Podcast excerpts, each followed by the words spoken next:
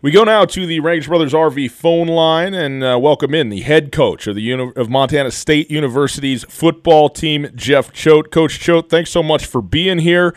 Uh, obviously, uh, an interesting you know space of time here where you're back in school and you have some practice time, but you don't have games that you're preparing for. What are you doing with the team right now with the time that you do have together? Yeah, a little Freudian slip there at the beginning. I, I don't think I, I thought you were going to tell me I was working at Montana. We'll like, we'll we'll edit that out. We'll edit so, that out. It's yeah. pre-record. It's all good. I, you know, I know where you guys bread is better fettered up there. You know, but but you know, if you come to Bozeman, we're about ready to grow past Missoula. So you might want to think about having a blueprint down here too. We'll see what we could do. Uh, you know, I'm I'm open. I'm if I can afford a house or maybe even a trailer in Bozeman, then I might I might think about making the move. I don't think it's Missoula's. Missoula's about the same, isn't it? Yeah, it's it's it's going sideways here too. So anyway, um, get back to the actual question. Sorry about that. Got off track. Um, so it's it's an interesting time in that we really don't even have a landmark for a what does the spring season look like yet? So there's no date that you're working towards. So what we're trying to do is we're trying to provide some stability in terms of our kids' schedule, our routine, because that was the thing that was so difficult for them throughout the course of the summer is, hey, we're up, we're down, we're out with COVID, we're in again, you know, and it was very difficult for them to kind of find their flow. And so what we kind of committed to was, while the weather's good outside, about the first month, we're going to do everything outside. We're not going to get into the weight room. You know, we can do a lot of things outside that are physical conditioning type things. We can get in some practice time, um, and we can do some team building like we did this morning. And so uh, that's kind of what we're doing is keeping the routine and the uh, or the uh, the schedule the same, and then kind of changing the stimulus so nothing gets too stale. And then starting on the 14th, we'll kind of go into about a six-week um, training block in the weight room, and that's kind of pending what the football oversight committee does because they may come out with some version of fall spring ball type of thing um, and, and when we don't know what that looks like yet. So right now our job is to keep the, the, the schedule the same for these guys, change the stimulus, keep it fresh, have a little bit of fun, do a little bit of ball. Um, but we're only going three days a week right now. We're going Tuesday, Wednesday, Thursday until we get to the 14th. A story I wrote yesterday for Skyline Sports uh, was just about North Dakota State scheduling this game on October 3rd and how that sort of sends them into in season mode up until that game and allows them quite a bit more practice time than what the regulations are for the teams like you guys that aren't playing this fall. What do you think of that dynamic? Is that a big advantage that NDSU has? Absolutely. And, and, and that's what's so frustrating about what we've done here is we've allowed everybody to, it's kind of every man for himself, you know, and so um, not only for, um, not only for, for uh, North Dakota State, but for Central Arkansas, Austin Peay, Jacksonville, some of these other FCS programs that are playing. What I really wanted us to do was to move in unison as a, as the FCS level. Hey, we're all doing this. We're all either going to play, we're not going to play, and that kind of frustrated me, to be honest with you, that the Big Sky presidents decided that we couldn't play non-conference games because I think there's places like like Montana and Montana State where we would have liked to done that, and we can do it. I think even if we got to go travel somewhere to do it and who knows where we're going to be at in another month, month and a half. And so, um, yeah, it, it's it's totally, quite honestly, it's kind of absurd how we're going about doing this, where it's just everybody do whatever you want, you know. But yeah, hey, North Dakota State getting a month and a half of practice, yeah, that that that's not good. We didn't get spring ball. We didn't get any, you know, we got four practices in August before we shut it down. So you're right on, man. It's it's it's not equitable and it makes no sense to me. Either we're all playing by the same set of rules or we're not. And then, coach. So, am I hearing it correct too? You don't even have the option to schedule a game if you wanted to. If if you and Leon and even in uh, Wadad were able to get together and do that, this is a mandate that's that's conference wide that there will be no games in in the non conference this fall.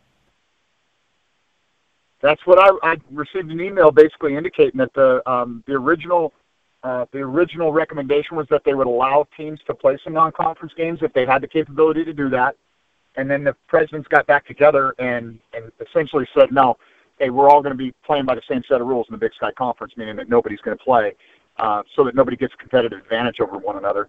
And yet here, now we're going to have the Missouri Valley that's going to maybe do one here. You're going to have the Southland. You're going to have uh, the Ohio Valley. You're going to have all these other conferences that are actually doing that. And so it's a mess, and and uh, um, it's going to be difficult for us, I think, to get back on track.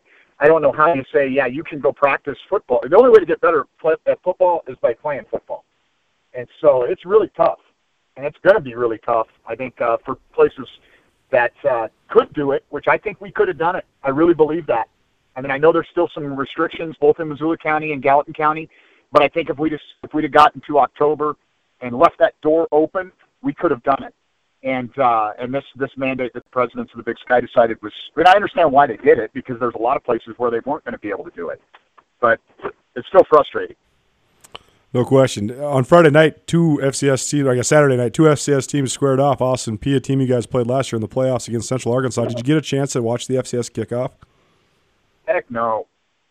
I got better things to do on a Saturday night than watch that. well, no, I'll, I'll, tell you. I'll tell you this, Jeff. You didn't. You didn't miss any. You didn't miss anything because um, you could tell that the guys it hadn't been the same training regimen leading up to it. You could tell guys were rusty. They weren't didn't look like they were in as good a shape. There was no flow. I mean, two thousand people in a twenty five thousand person stadium. It wasn't great. So um, I guess I was exchanging. But texts. I made the right choice. Is that what you're telling me? Well, yeah. I mean, I, I yeah, you you made the right choice for sure because I was exchanging some texts with some coaches around the Big Sky, and they were all saying same thing the emotion and the the the uh, atmosphere of college football is so important to the kids in the game. So I was just, I, to me, it reaffirmed how important it is to play in front of fans. So I mean, do you think that's part of the ultimate goal for, for your program and other programs that do have uh, that sort of uh, atmosphere that, that exists? Is, is getting back to the point where you can play in front of people? I think not just from a standpoint of the player's experience, but from a athletic department survival. I mean, let's you know that's that's there's a reality there that I think that people are aware of, but we don't talk about as much. And um, we have to. Montana State has to play football in front of fans. Montana has to play football in front of fans. There's some programs in the Big Sky that are so heavily subsidized by the state that that's not necessarily true. But in our particular instances, it is. Jeff Choate joining us, Montana State head football coach on the ESPN Roundtable. And, Coach, we know that uh, things like recruiting have also taken a very different turn. And I know you're doing a lot of remote stuff and kind of walking kids on Zoom calls around campus and things like that. But I know for you and your program, you're you're very invested in the types of people that you get, the the, the person, the personality, and so on with these kids. Do you think that there's going to be how difficult is it to assess that stuff remotely without being able to be in person? And do you think that there's potential where you could have uh, you know, get a kid on campus and go, whoa, this isn't quite what we thought it was going to be? I think there's always that possibility. Uh, it certainly isn't an exact science. Uh, you're going to have misses from time to time, and there's going to be things that aren't the right fit once you actually kind of get boots on the ground for an extended period of time for those kids. And so that's why you see, like in our situation, we shifted to basically really um, honing in and valuing the in-state recruits. That was our premium you know, because those were kids that we had been around. They'd been to our camps as underclassmen. They'd been on our campus as underclassmen, and uh, and and we knew more about them. We knew their coaches. We knew their families in some instances, and it was just easier for us to kind of take that leap of saying, yeah, I think this guy's going to fit what we're all about here at Montana State. And so that was a that was a conscious decision that we made kind of back in March when this whole thing started to turn south and then the other piece is, you know, I talk to guys all the time, and there's a lot of coaches that are saying we're not going to bother with recruiting a bunch of high school kids this year. We're just going to recruit off the portal because there's a, there's still this transfer rule that's hanging over everybody's head that's going to, you know, cause a kind of a purge uh, sometime in January. And so there's there's uh, there's some folks that are choosing to just kind of hang in there and add talent and depth to their roster through the portal. And so, um, you know, we made a choice not to do that. We have 16, 17 commits right now and uh, that's probably where we got to stand pat for a little bit. And so that's uh, until we know kind of what the what the model is going to be when we get to next fall, because this is a zero year in terms of eligibility for everybody in the program. Uh, I think everybody realizes we're not going to be able to carry that many scholarships.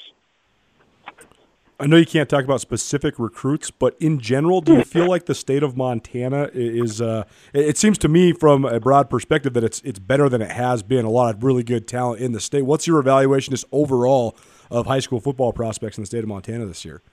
Yeah, I, I would agree with that assessment, and I think you know, in my going into my fifth year here, whatever that's going to look like, uh, you know, there's been some really good years, and then there's been some kind of some lean years, and I think this is one of those really good years. I think there's a there's more uh, FCS Division One type football players, body types, etc., in the state than on an, on an average year. I'd say, and, an average year, you're probably looking at, you know, quite honestly, between six and ten at the most. Uh, whether that be guys that are fulls, that are partials, and then you, you know you're going to take some, you're going to take some reaches on some guys because you believe in who they are.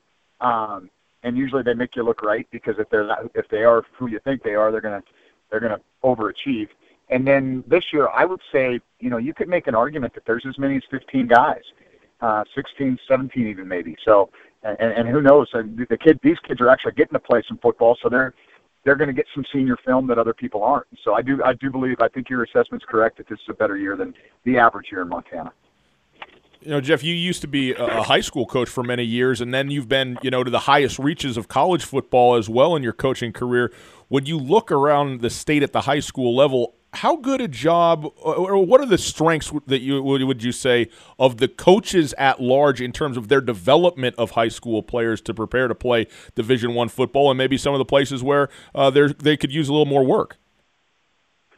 Yeah, I think that just throughout the state, I mean, it doesn't matter where you go. I mean I know they weren't able to have the MCA clinic. We did virtual clinics once a week all through the spring, and I think we averaged around 75 guys on those uh, virtual clinics. And so that speaks to the commitment that these guys have to their to their programs and their players, and they want to be better. They want to be uh, they want to bring new ideas. They want to you know have best practices in mind, and I think they take a lot of pride in that in this state. And it's uh, everybody knows everybody, and I think that kind of breeds a certain type of competition and a really healthy type of competition because it's not like you can, you know, hate somebody and never have to see them. You're going to have to sit down across from them at the all league meeting or, you know, run into them at the grocery store or out on on the uh, on the Madison River fishing or something. And so I think everybody there's kind of this esprit de corps within the coaching ranks in the state of Montana that I don't know exists a lot of places. A lot of them went to school together, kind of homegrown themselves, and so I think that really leads to uh, it's not just a football program in Helena or Great Falls or or, or Dillon or Frenchtown. It's really um, kind of Montana football, if that makes sense. That these guys all take a great deal of pride in Montana football, and uh, they work together to make the game better. And I think that's interesting and unique for uh, for our situation here in the state of Montana. And uh, and you know, kind of on the downside, I think it's just about um, you know, really it's about promoting the game. And it's hard sometimes in smaller communities to get youth football going, so or flag football and uh, and there's so many different ways that kids are pulled nowadays. And I really believe that one of the things I talked about that football community in Montana. I really think that's one of the things that we're going to have to do from Coach Alec, myself, all the Frontier Conference schools, all the way down to, to six-man football. Is we've got to do some things to help preserve this game and keep it its popularity and its numbers going, so that we can have these great classes that are, you know, have a bunch of kids that have an opportunity to go on and play Division One football. And so I think that's if there's a downside, I think that's we work together really well to make the product as good as we can make it. Now let's work together really well to to promote this game and keep our numbers where they need to be we get you out here on this, Jeff. One thing that I think is really fascinating is you saw the rise to national prominence of first Montana State, at least in the FCS level, in 1984, and then Montana in 1995 with their national championship. But those have coincided with Missoula and Bozeman continuing to be such coveted places to live. And you've seen a lot of former players now stick around in those communities, stick around in the state of Montana in general.